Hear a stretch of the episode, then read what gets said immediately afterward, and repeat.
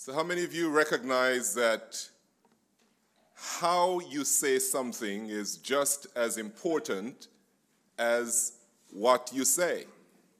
Yes, very many of you. Tone is important. Now, having been married for 31 and a half years, I believe I know my wife very well, so much so that I know the difference between her saying, Theo, I have something to tell you and Theo, I have something to tell you.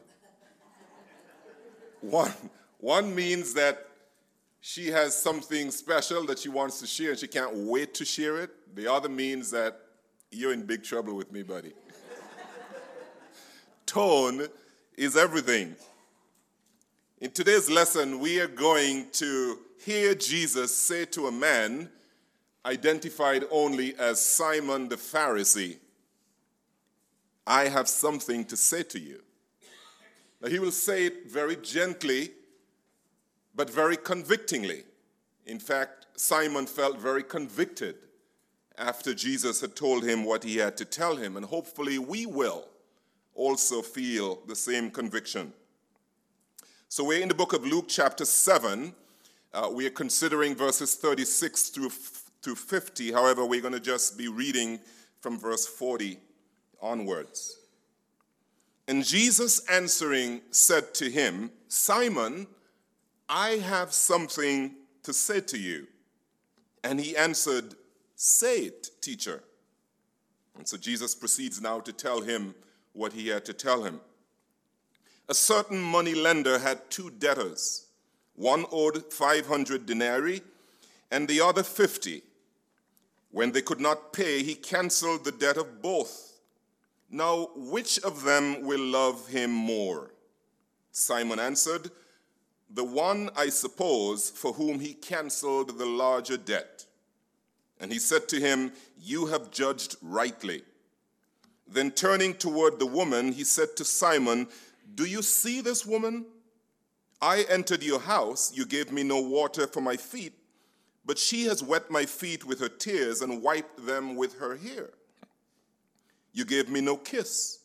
But from the time I came in, she has not ceased to kiss my feet. You did not anoint my head with oil, but she has anointed my feet with ointment. Therefore, I tell you, her sins, which are many, are forgiven, for she loved much. But he who is forgiven little loves little. And he said to her, Your sins are forgiven. Then those who were at table with him began to say among themselves, Who is this who even forgives sins? And he said to the woman, Your faith has saved you. Go in peace. I want to say to us this morning, first of all, that Jesus is the bridge that the self righteous and the sinful need. Now, there are three characters in the story that we just read. The first is Simon the self righteous. The second is a sinful woman of the city. And the third is the sinless Jesus who loves them both.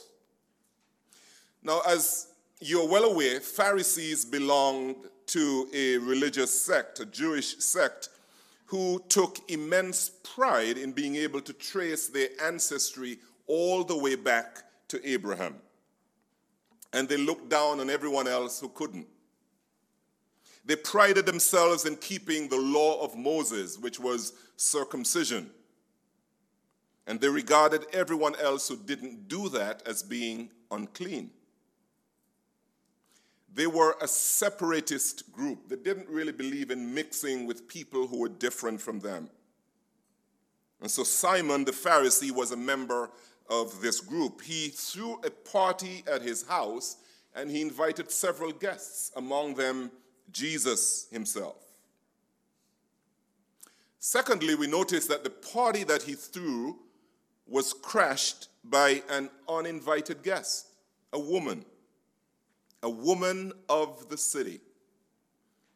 Now, don't think that this simply means a woman who lived in the city. There is a subtle hidden meaning in this description. And so that we so that we don't miss it, Luke is careful and deliberate in telling us that she, quote unquote, was a sinner. He does that to let us know that she did not belong at this party. She did not belong there. Not only was she not invited, but her lifestyle disqualified her from this party. She was a sinful woman of the city. Everybody knew her. Everybody in the city knew her lifestyle. Now, Luke leaves it up to us to fill in the blanks as to what kinds of activities this woman of the city might have been involved in. She may have been the village prostitute.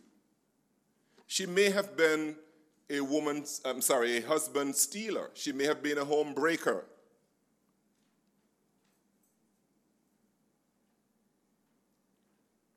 This woman of the city, she hears that Jesus is at Simon's house.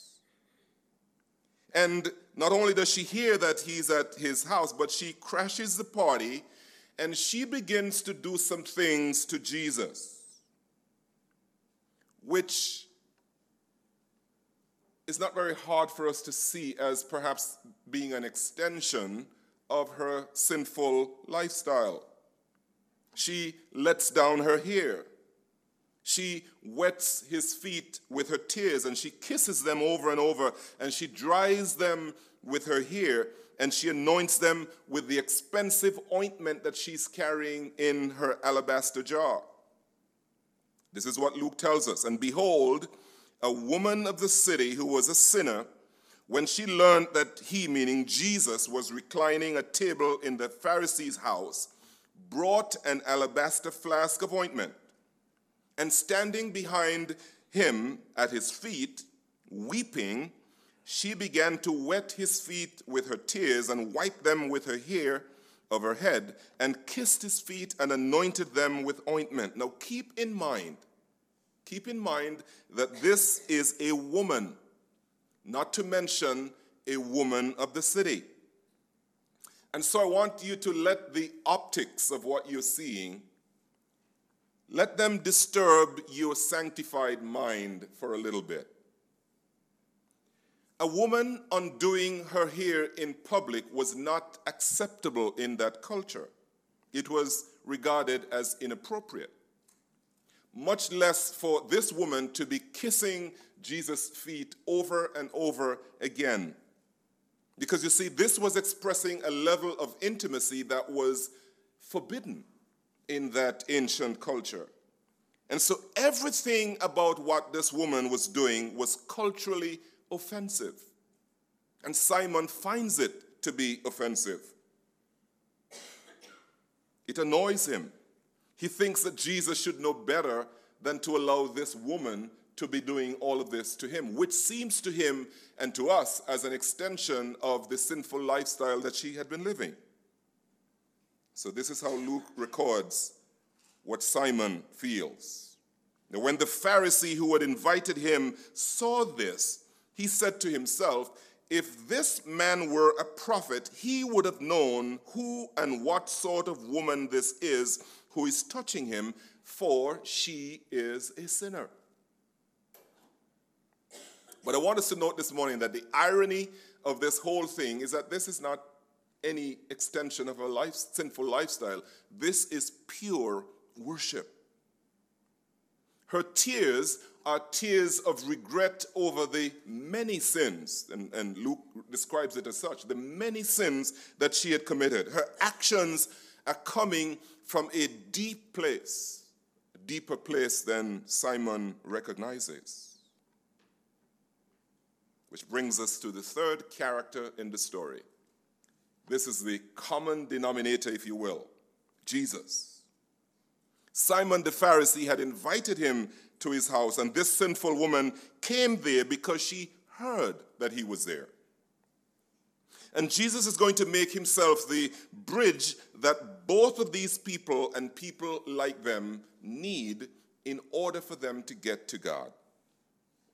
Don't you recognize that there are still so many people in our world and in our church who are like both of these characters?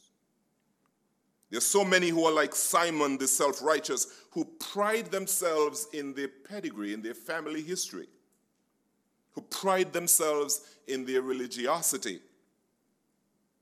And then there are many people who are like this sinful woman, and neither of them feel comfortable around each other. You recognize that? The self righteous would never think of letting somebody like this into their midst. And the sinner would feel so judged, so condemned, and so comfortable that they won't even think about coming into a church. But I'm so glad that Jesus, the sinless, provides the bridge that both of them need in order to get to the Father. In fact, Jesus himself says that no man, and you might put in there whether self righteous or sinful, no man can come to the Father except through me. Those were Jesus' own words. So he is the bridge that both the self righteous and the sinful need in order to get to God. Secondly, the self righteous and the sinful are both debtors, they are in debt. Jesus tells the story of two very different men. Both of them owed money to the same money lender. One owed the equivalent of a month and a half's paycheck, the other a little less than a year and a half's paycheck. Neither of the men could repay what they owed, and so the money lender, the money lender did what every one of us who owes a mortgage wish, wishes that our banks would do. He graciously, very graciously forgave their debt. Now, those of us who have experienced God's forgiveness, we can readily identify with the joy that these two men must have felt when they were forgiven. Because you see, forgiveness fills the forgiven with love for the forgiver. Am I talking to anybody this morning? Forgiveness fills the forgiver, I'm sorry, the forgiven with love for the forgiven. Which is why Jesus asked Simon this question Which of the two will love him more? In other words, which of the two will have greater worship? Because you see, worship is the expression of our love to the forgiver. I want to say to us this morning never criticize someone whose worship is more exuberant than yours. You know, sometimes in church we do that. Sometimes the person who is worshiping God more passionately tends to derive criticism from the others of us who can't really identify the reason for the worship. Never criticize someone whose worship is more exuberant than yours because you have no idea the size of the debt that was forgiven. And everybody has gone so quiet on me this morning. Boy, that must that must that must really pinch you quite a bit. You see, maybe you have lived a sheltered lifestyle. Maybe you were protected from some of the bad stuff that people engage in. But maybe that person had no such protection around them, which is why they strayed into the circumstances and lifestyle that they did. I wanted to challenge us this morning let their exuberant worship inspire your worship rather than your criticism. And so Simon's answer to the question is I suppose the one for whom he canceled the greater debt. When we look at this woman, we see her anointing Jesus' feet with an expensive ointment, very expensive in that culture.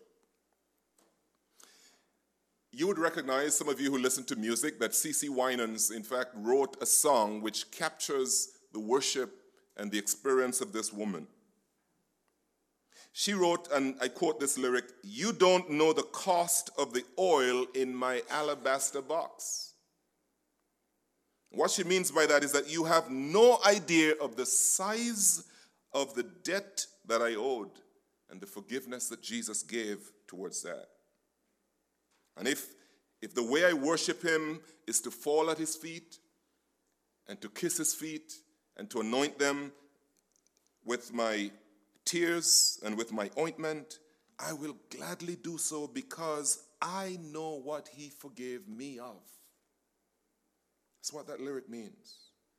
So I want to challenge us this morning to bring to Jesus every week worship that matches the depth of his forgiveness. None of us can say this morning that Jesus only forgave us of this little, he forgave us of much. But as we look at the story, let us see Jesus turning now to the woman. Now, this is rather interesting to me. He, he turns to the woman, but he says this to Simon. So he's, he's talking to Simon, but he's looking at the woman as he says this to Simon. He says this Her sins, which are many, are forgiven, for she loved much, but he who is forgiven little loves little. So Jesus is rebuking Simon for his self righteousness. But he does so while looking at the sinful woman.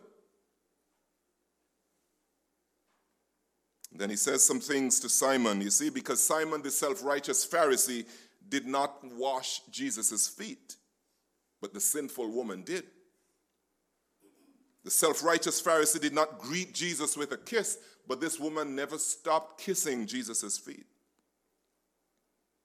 Self righteous Pharisee did not anoint Jesus' head with oil, but this woman does so with her expensive ointment.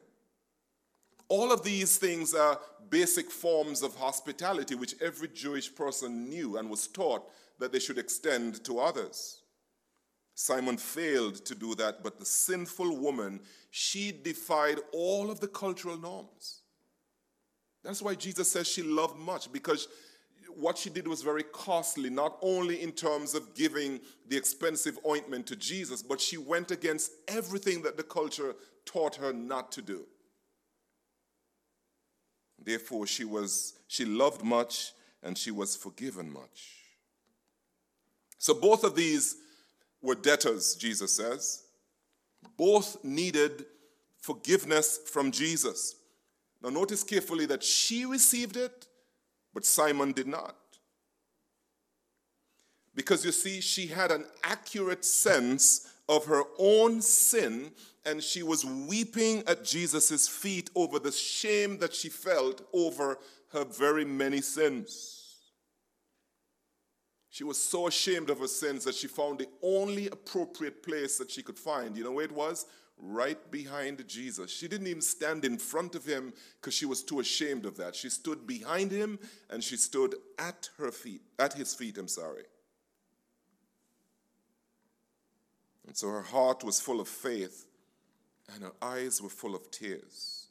I want to say to us this morning that we are not only just like this woman, but we are this woman. We owe a debt to God that we can never repay. No matter the number, size, or depth of our sins, Jesus forgives sins. Wow. And I thought that this place would erupt with the amens of sins that have been forgiven. Jesus forgives sins, and the, the only appropriate response to the forgiveness of Jesus is to pour out our worship at his feet. That is the only appropriate response we can make.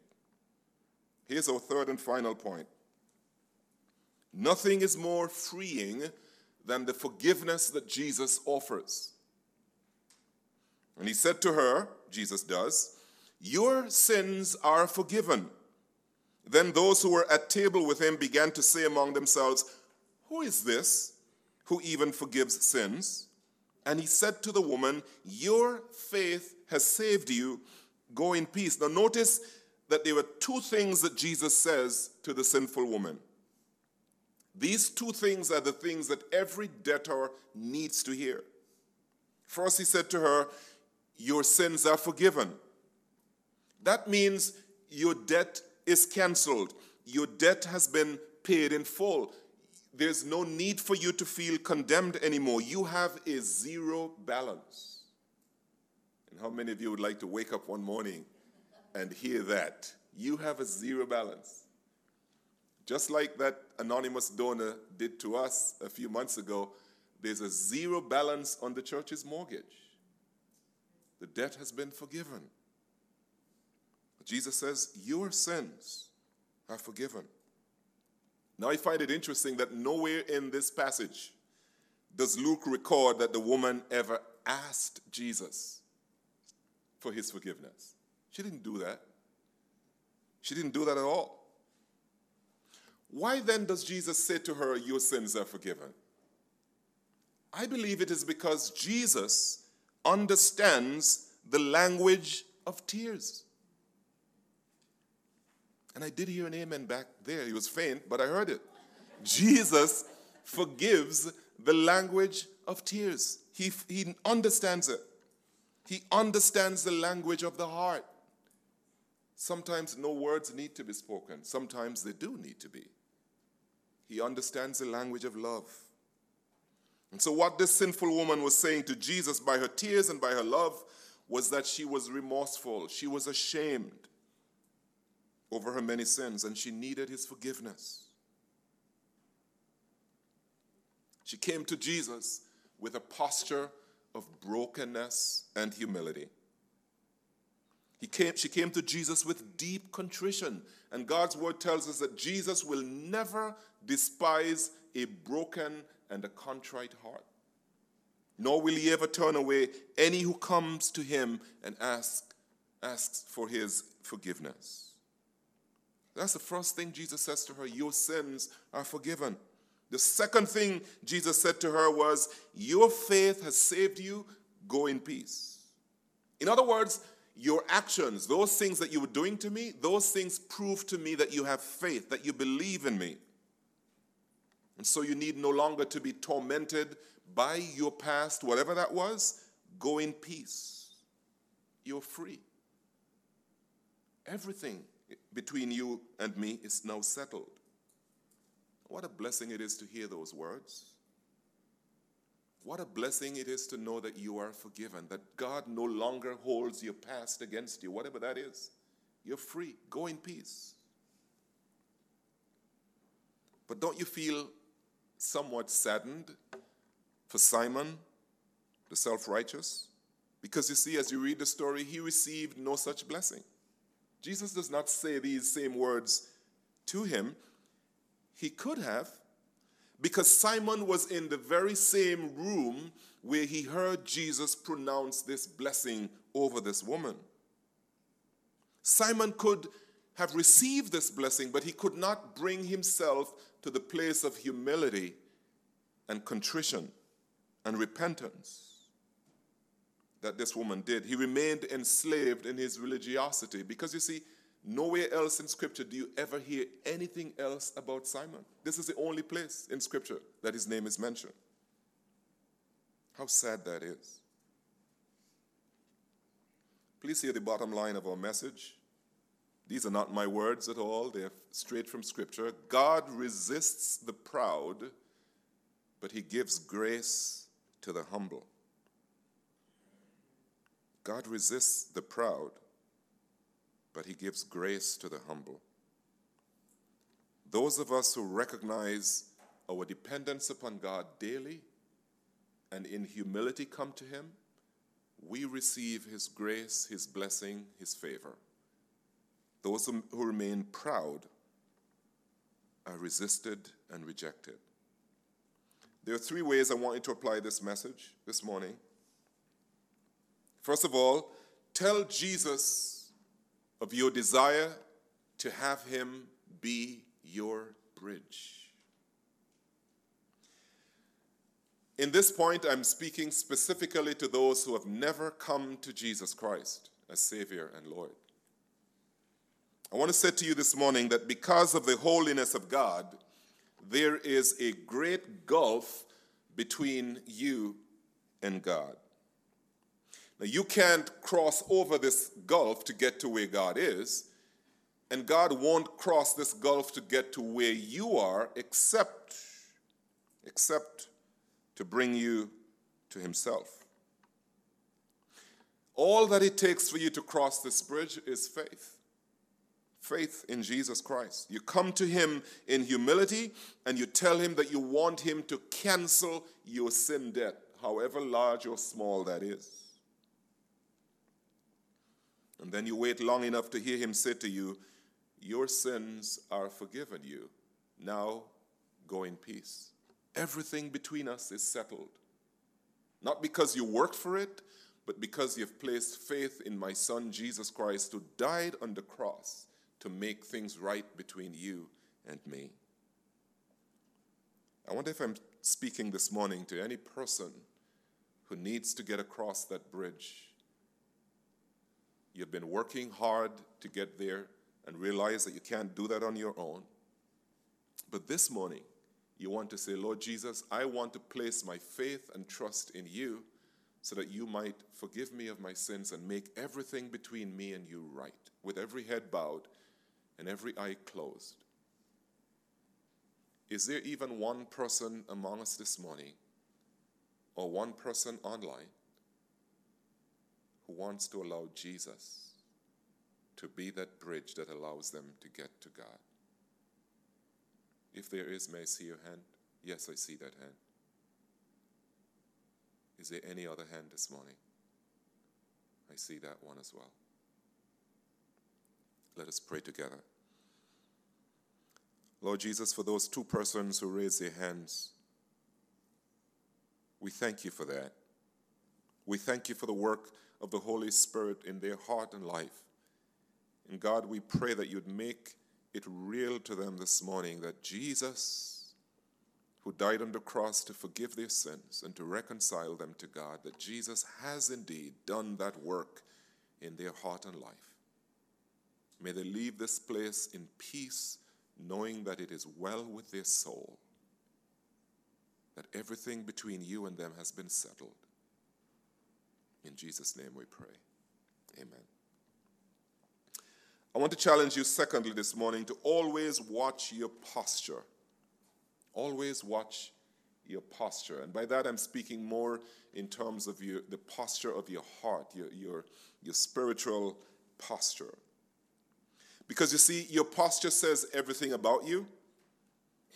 It says whether you are a person of humility or whether you're a person of pride.